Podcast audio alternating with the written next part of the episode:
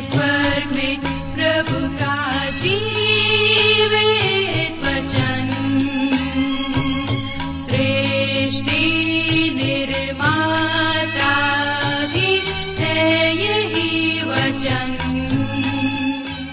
नमस्कार श्रोताओ बाइबल अध्ययन कार्यक्रम सत्य वचन में आप सभी का हार्दिक अभिनंदन करते हैं।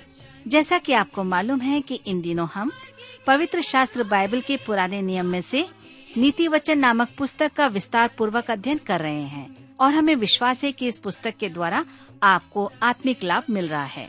तो आइए, आज के इस बाइबल अध्ययन में हम सम्मिलित हों, लेकिन इससे पहले सुनते हैं एक मधुर संगीत रचना।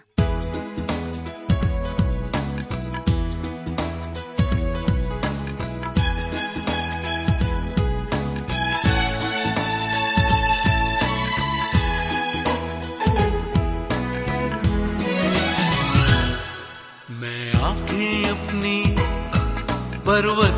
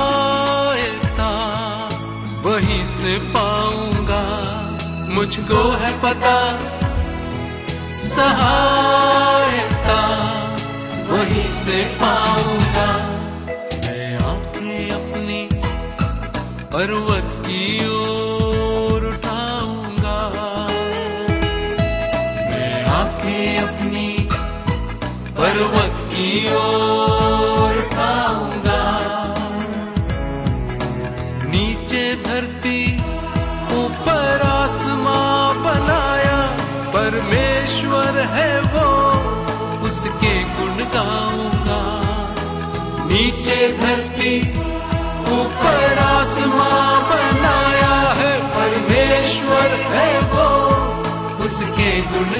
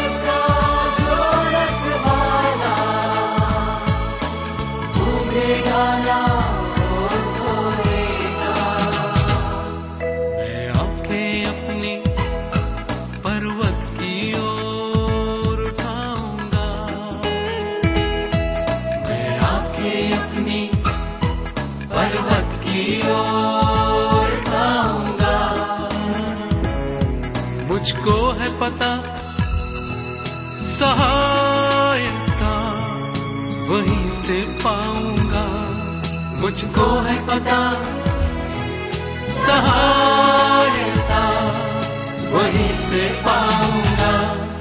मैं आँखें अपनी पर्वत की ओर उठाऊँगा। प्रिय मित्र, प्रभु के पवित्र और सामर्थ्य नाम में आप सबको मेरा नमस्कार।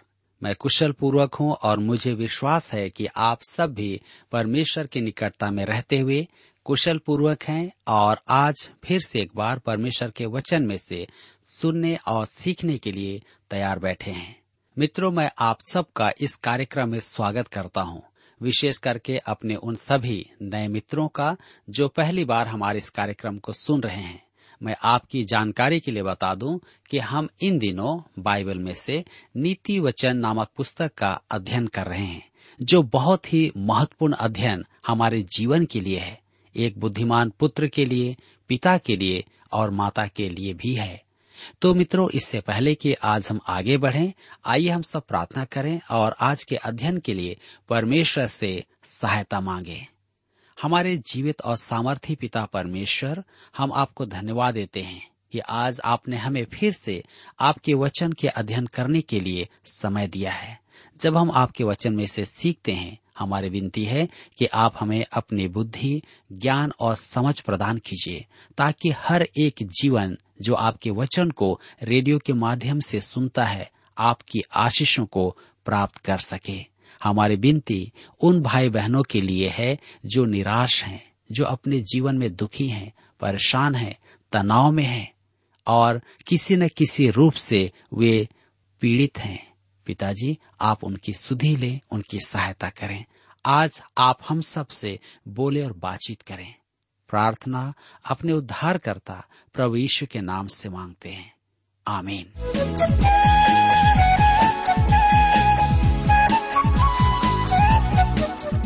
मेरे प्रियो, जैसा कि मैंने आपसे कहा है कि हम इन दिनों नीति वचन की पुस्तक में से अध्ययन कर रहे हैं और इसमें हम बुद्धिमान पुत्र से पिता के बारे देखते हैं, क्योंकि बुद्धिमान पुत्र से पिता प्रसन्न होता है।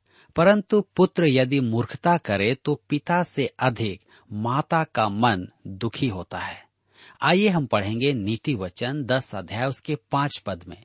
लिखा है, जो बेटा धूप काल में बटोरता है, वह बुद्धि से काम करने वाला है। परंतु जो बेटा कटनी के समय भारी नींद में पड़ा रहता है, वह लज्जा का कारण होता है। यह भी विषम विचारों का नीति वचन है। वह पुत्र जो ग्रीष्म काल में परिश्रम करता है, वह बुद्धिमान कहलाता है। परंतु जो पुत्र कटने के समय सोता है, वह आलसी है। वह काम करना नहीं चाहता है। मेरे युवा मित्रों, आपको यह समझ लेना है कि परमेश्वर आपको प्रशिक्षण देना चाहता है और आपको शिक्षा देना चाहता है। अपनी युवा अवस्था में मैं एक छोटी सी कलिसिया के अंदर सेवा का काम कर रहा था, परंतु वहाँ मुझे कार्य संतुष्टि नहीं थी। मैं प्रभु के लिए और अधिक कुछ करना चाहता था। मेरी पत्नी बहुत अच्छी थी। उसने मुझे प्रोत्साहित किया कि मैं और अधिक बाइबल अध्ययन करूँ और अपनी अध्ययन के साथ परमेश्वर के वचन में से सीखूं। मैं अपना समय बचा रहा था और मैंने समय का लाभ उठाया। मैं इसके लिए परमेश्वर का अत्यधिक आभारी हूँ।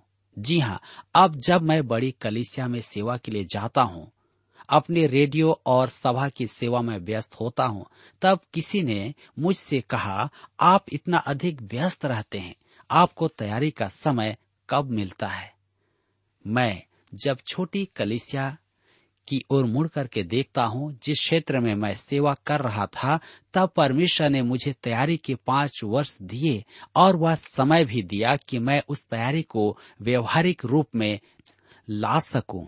अतः आज मैं प्रत्येक युवक से कहने योग्य हूँ कि यदि वह परमेश्वर की सेवा करना चाहता है तो तैयारी करना अभी से आरंभ कर दे सदा स्मरण रखें जो बेटा धूप काल में बटोरता है, वह बुद्धि से काम करने वाला है। नीति वचन महान वचन है, अनंत सत्य है। ये वचन आपको आकाश की उड़ान के लिए नहीं, परंतु दैनिक जीवन के लिए तैयार करते हैं। यदि आप उन्हें अंतर ग्रहण नहीं कर पा रहे हैं तो उनके साथ समस्या नहीं है, समस्या आपके साथ है। नीति वचन दस अध्याय के छह पद में लिखा है, धर्मी पर बहुत से आशीर्वाद होते हैं, परंतु उपद्रव दुष्टों का मुँह छा लेता है। यह पुराने नियम के दो नायकों का कैसा अद्भुत चित्रण है। धर्मी पर बहुत से आशीर्वाद होते हैं, यह मुझे शामुल का स्मरण करवाता है, परंतु उपद्रव दुष्टों का मुँह छा लेता है, यह राजा शाउल का चित्रण है। नीति वचन दस अध्याय उसके सात पद में लिखा है, धर्मी को स्मरण करके लोग आशीर्वाद देते हैं, परंतु दुष्टों का नाम मिट जाता है। मुझे इस संदर्भ में कुछ विश्वास योग्य मनुष्यों का स्मरण आता है जो कभी प्रसिद्धि के शिखर पर थे, परंतु आज उनका नाम लगभग नहीं है, अर्थात नहीं के बराबर ही है। मेरे विचार में इस पीढ़ी के लोग पचास वर्ष पश्चात गुमनामी में होंगे। परंतु डीएल मोडी जिसने परमेश्वर के लिए कुछ किया, आज भी स्मरणीय है। नीति वचन दस के आठ पद में लिखा है, जो बुद्धिमान है, वह आज्ञाओं को स्वीकार करता है, परंतु जो बकवादी और मूड है, वह पछाड़ खाता है। बकवादी मनुष्य सदा बक बक करता रहता है। वह अपनी विचित्र कल्पनाओं में ही स्वयं को बुद्धिमान समझता है। उसके विपरीत बुद्धिमान मनुष्य आज्ञाओं को स्वीकार करता है।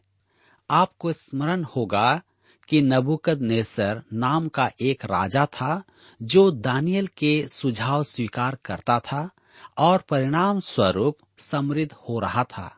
एक और राजा था, बिलससर। वह मूर्ख था और लिखा है, दानियल अध्याय पाँच में एक रात वह बहुत बड़ा भोज कर रहा था और वहीं उसका अंत हो गया। उसके संपूर्ण राज्य का अंत हो गया।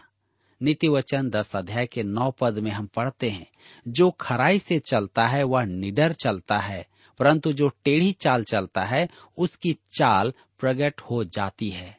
जी हाँ इसे आज के लोकोक्ति में कहा जाता है, सदा सच बोले। नीति वचन दस अध्याय के दस पद में लिखा है, जो नैन से सैन करता है, उससे औरों को दुख मिलता है, और जो बकवादी और मूड है, वह पछाड़ खाता है। यहाँ एक अति रोचक बात है, आँख और मुँह एक दूसरे से सहमत होते हैं। यदि कोई मनुष्य कुछ कहकर आँख मारता है तो इसका अर्थ है कि वह झूठ कह रहा है, और उसका मुँह, उसका मन एक मत नहीं है। इसका परिणाम होगा कि वह दुख उठाएगा। यह पद किस पर बैठता है? यहूदा पर।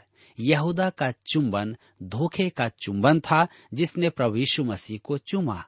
चुंबन का अर्थ है अनुराग, परंतु यहूदा के संदर्भ में ऐसा नहीं था। नीति वचन दस अध्याय के तेरह पद में हम पढ़ते हैं, समझ वालों के वचनों में बुद्धि पाई जाती है, परंतु निर्बुद्धि की पीठ के लिए कोड़ा है। ध्यान दीजिए, सुलेमान की बुद्धि की बातें सुनने के लिए संपूर्ण विश्व से लोग आते थे, परंतु निर्बुद्धि की पीठ के लिए कोड़ा होता है। यह उसके पुत्र रहुब्याम के विषय में सच है। वह अनुभवी जनों की राय नहीं मानता था। उसने अपने समकालीन युवा मित्रों की राय मानी। इसे हम पहला राजा की पुस्तक, बारह अध्याय में पढ़ते हैं। जिसके परिणाम स्वरूप उसके राज्य में गृह युद्ध हुआ और अंत में उस राज्य का विभाजन हो गया। नीति वचन दस अध्याय के चौदह पद में लिखा है, बुद्धिमान लोग ज्ञान को रख छोड़ते हैं, परंतु मुड़ के बोलने से विनाश निकट आता है। बुद्धिमान मनुष्य सदैव ज्ञानोपर्जन में लगा रहता है, परंतु मूर्ख का एक पाँव कब्र में और दूसरा केले के छिलके पर होता है। कहने का मतलब है विनाश। नीति वचन दस अध्याय के सोलह पद में लिखा है, धर्मी का परिश्रम जीवन के लिए होता है, परंतु दुष्ट के लाभ से पाप होता है। यह वचन मुझे कैन और हाबिल का स्मरण कराता है। धर्मी का परिश्रम जीवन के लिए होता है। हाबिल भीड़ों का रखवाला था और बलि चढ़ाने के लिए एक मेमना लाया था। दुष्ट के लाभ से पाप होता है। जी हाँ यह काइन के बारे में है। उसने अपनी फ़सल लाकर परमेश्वर के प्रति विद्रोह प्रकट किया। इसी बात को पौलुस रोमियो की पत्री आठ अध्याय उसके छह पद में इस प्रकार से व्यक्त करता है। शरीर पर मन लगाना तो मृत्यु है। जी हाँ यह मसीह विश्वासियों के लिए है। उनके लिए मृत्यु का अर्थ है परमेश्वर की सहभागिता से दूर हो जाना। परमेश्वर शरीर पर मन लगाने वालों के साथ कभी संगति नहीं करता है। धर्मी का परिश्रम जीवन के लिए होता है, अर्थात परमेश्वर के सहभागिता के लिए। हाबिल उधार प्राप्त मनुष्य था, दुष्ट के लाभ से पाप होता है और यह कैन था। नीति वचन दस के सत्रह पद में लिखा है, जो शिक्षा पर चलता है वह जीवन के मार्ग पर है। परंतु जो डांट से मुँह मोड़ता व भटकता है। दाऊद का पुत्र अबशालोम डांट से मुँह मोड़ता था। उसने अपने पिता से राज्य छीनने की बहुत बड़ी भूल की थी। तब हम देखते हैं नीति वचन दस के अठारह पद में, जो बैर को छिपा रखता है, वह झूठ बोलता है, और जो झूठी निंदा फैलाता है, वह मूर्ख है। यह कैसी भयानक बात है कि कोई आपको अपना मित्र दिखाए और अंत में आपका बैरी निकले। वह व्यक्ति वास्तव में मूर्ख है। आप कुछ समय बाद ही उसे समझ पाते हैं। जो निंदा करे, वह भी मूर्ख है। लय व्यवस्था की पुस्तक 19 अध्याय के 16 पद में परमेश्वर ने इसराइल को इस विषय में विशेष आज्ञा दी थी। लुतरा बन के अपने लोगों में न फिरा करना। आगे वह कहता है पद सत्रह में, अपने मन में एक दूसरे के प्रति बैर न रखना। अपने पड़ोसी को अवश्य डांटना, नहीं तो उसके पाप का भार तुझको उठाना पड़ेगा। जिसे आप पसंद न करें, उसकी चटुकारी या शिकायत न करें, परंतु उसकी निंदा भी न करें। बाइबल में ऐसा एक मनुष्य था युवाब उसने अबनेर को मित्रता का स्वांग रचकर नगर से बाहर निकाला और हत्या कर दी। नीति वचन दस अध्याय, उसके इक्कीस पद में हम पढ़ते हैं। लिखा हुआ है, धर्मी के वचनों से बहुतों का पालन पोषण होता है, परंतु मूढ़ लोग निर्बुद्धि होने के कारण मर जाते हैं। मेरे मित्रों, मुझे एक बार फिर न्यायों में से शामुएल और उसके विपरीत शाउल का स्मरण होता है। राजा शाउल ने मूर्खता ही की है। नीति वचन दस के बाईस पद में लिखा है धन यहवा की आशीष ही से मिलता है और वह उसके साथ दुख नहीं मिलाता। भोग विलास में जीने वाले सोचते हैं कि वे सच्चा जीवन जी रहे हैं, परंतु आगे चल करके वे जीवन को असहनीय पाते हैं। एक बार किसी राजनीतिक दल का बड़ा भोज हो रहा था, वहाँ उस दल के सहयोगी आए हुए थे। मैंने देखा कि उनमें एक भी चेहरा प्रफुल्लित नहीं था। मैं सोच रहा था कि ये तरह तरह के मनोरंजन के उपरांत भी वे प्रफुल्लित और आनंदित नहीं हैं। जी हाँ धन यहवा की आशीष ही से मिलता है और वह उसके साथ दुख नहीं मिलाता आज के विश्वासी नैतिकता और अनुचित के प्रति उदासीनता और जीवन में अनाचार के कारण उनके लिए परमेश्वर के अनेक उपकारों को पाने से चूक जाते हैं नीति वचन दस अध्याय के तेईस पद में लिखा है, मूर्ख को तो महापाप करना, हँसी की बात जान पड़ती है, परंतु समझ वाले पुरुष में बुद्धि रहती है। यह युवाओं के लिए अच्छा परामर्श है। नीति वचन दस अध्याय के छब्बीस में लिखा है, जैसे दांत को सिरका और आँख को धुआँ, वैसे आलसी उनको लगता है, जो उसको कहीं भेजते हैं। क्या आपने कभी किसी आलसी लड़के को किसी काम से कहीं भेजा है? आप उसकी प्रतीक्षा करते करते थक जाते हैं। जी हाँ वह दांतों को, सिरका और आँखों को धुआँ है। नीति वचन दस अध्याय उसके सताइस पद में लिखा है, यहवा का भय मानने से आयु बढ़ती है, परंतु दुष्टों का जीवन थोड़े ही दिनों का होता है। यह पुराने नियम में सच था। परमेश्वर ने अपने आज्ञाकारियों को दीर्घायु की प्रतिज्ञा दी थी। आप सोचते होंगे, क्या आज वह ऐसी प्रतिज्ञा नहीं करेगा? जी नहीं, वह हमें तो अनंत जीवन की प्रतिज्ञा देता है। यह अधिक गुणवान जीवन और दीर्घायु है। नीति वचन दस अध्याय के तीस पद में लिखा है, धर्मी सदा अटल रहेगा, परंतु दुष्ट पृथ्वी पर बसने न पाएँगे। इस विचार के आधार पर इतिहास को देखें। संसार के महाप्रतापी जन, राजा और सेनापति सब समाप्त हो गए। फिरोन, कैसर, सिकंदर महान, नेपोलियन आदि सब समाप्त हो गए। दुष्ट पृथ्वी पर बस न पाएँगे। समाजवाद भी नहीं रहेगा और प्रजातंत्र भी नहीं रहेगा, क्योंकि प्रभु का राज्य एक राजवंश होगा। प्रभु यीशु के राज्य के तुल्य इस पृथ्वी पर कोई राज्य नहीं होगा, न ही पहले कभी था। धर्मी सदा अटल रहेगा। मेरे मित्रों, यहाँ पर अध्याय दस समाप्त होता है और अब हम अध्याय ग्यारह में आते हैं। हमने देखा है कि युवक कॉलेज में है और ज्ञान प्रभु यीशु है। वही तो शिक्षक भी है। बुद्धि को सड़कों पर जाकर अपने विद्यार्थी एकत्र करना पड़ रहा है। अब उसकी कक्षा आरंभ हो गई है और वह नीति वचनों की शिक्षा दे रही है। इन नीति वचनों की साहित्यिक शैली द्विपदी है, जो तुलना के द्वारा परस्पर संबंधित है। यह इब्रानी कविता है। इब्रानी कविता में या तो विचार दोहराया जाता है या एक विचार के विपरीत दूसरा विचार रखा जाता है। ये तुलना तीन प्रकार की है। पर्यवाची विचार, जिसमें पहली पंक्ति का विचार दोहराया जाता है। दूसरा, विरोधात्मक तुलना, जिसमें विषय सत्य प्रकट किए जाते हैं। और तीसरा, सामासिक तुलना, जिसमें दूसरी पंक्ति पहली पंक्ति के विचार को बढ़ाती है। इस अध्याय में युवक को कुछ अच्छी राय दी गई है। तो आइए हम पढ़ेंगे नीति वचन की पुस्तक ग्यारह अध्याय, उसका एक पद। लिखा है, छल के तराजू से यहवा को घृणा आती है, परंतु वह पूरे भटकरे से प्रसन्न होता है। परमेश्वर को आप अपने व्यापार में साझेदार बना सकते हैं, परंतु चतुराई आप ना करें। यदि आप ईमानदार हैं तो वह आपका साझेदार बनना पसंद करेगा। विश्वासी व्यापारी को ईमानदार और सत्यनिष्ठ होना आवश्यक है।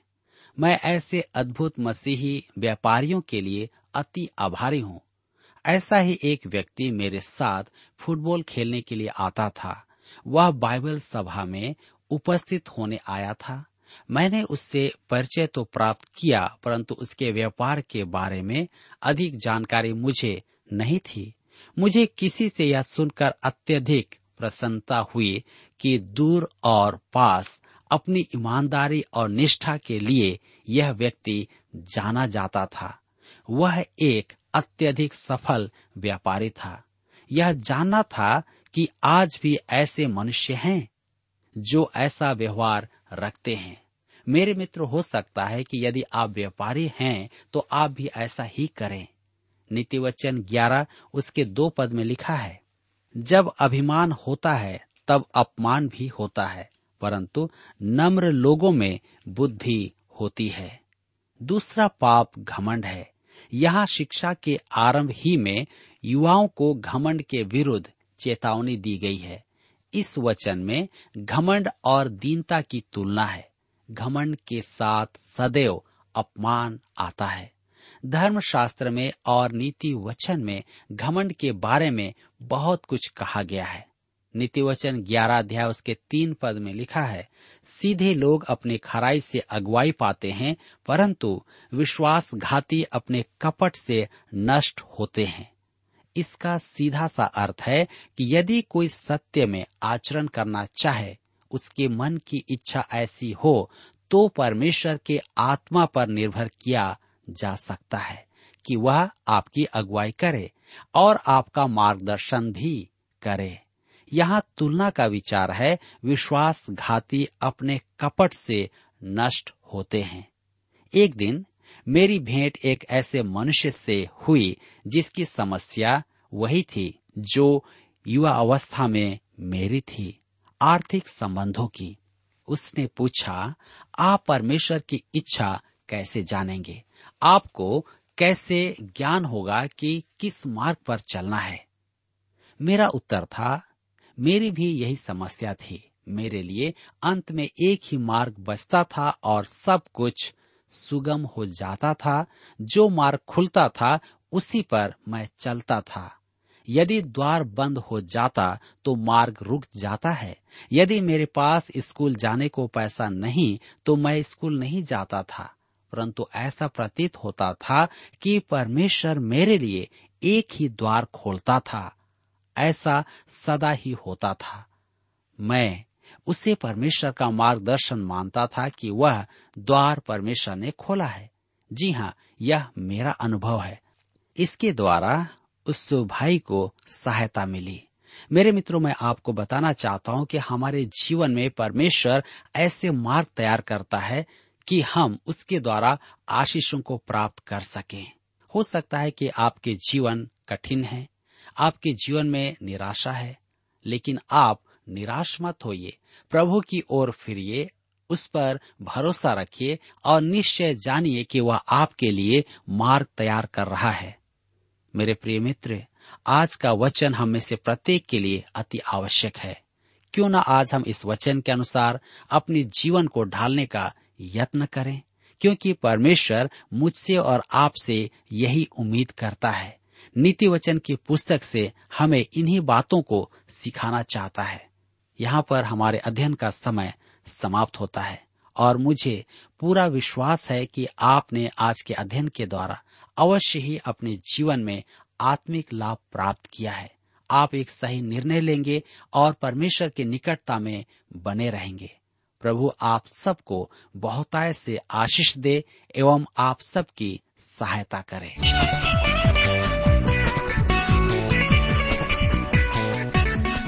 प्रिय श्रोताओ अभी आप सुन रहे थे बाइबल अध्ययन कार्यक्रम सत्य वचन। हम आशा करते हैं कि आज के इस कार्यक्रम से आपको आत्मिक लाभ मिला होगा।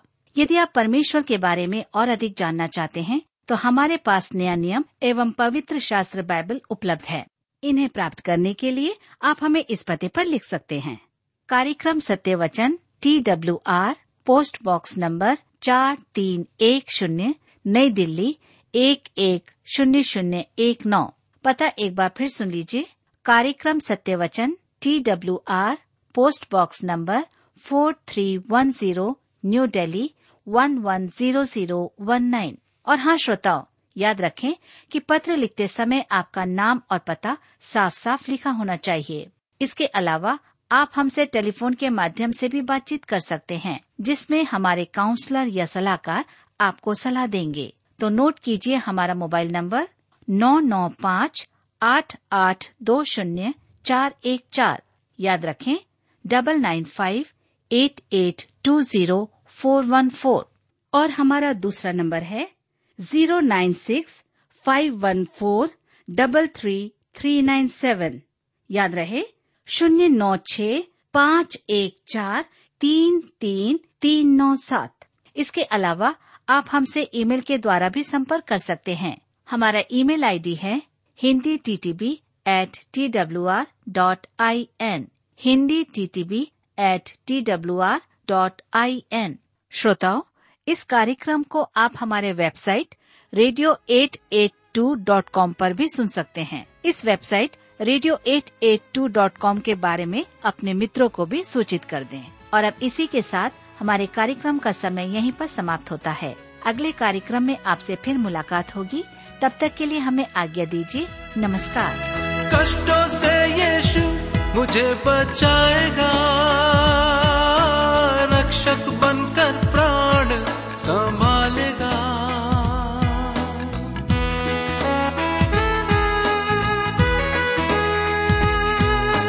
कष्टों से यीशु मुझे बचाएगा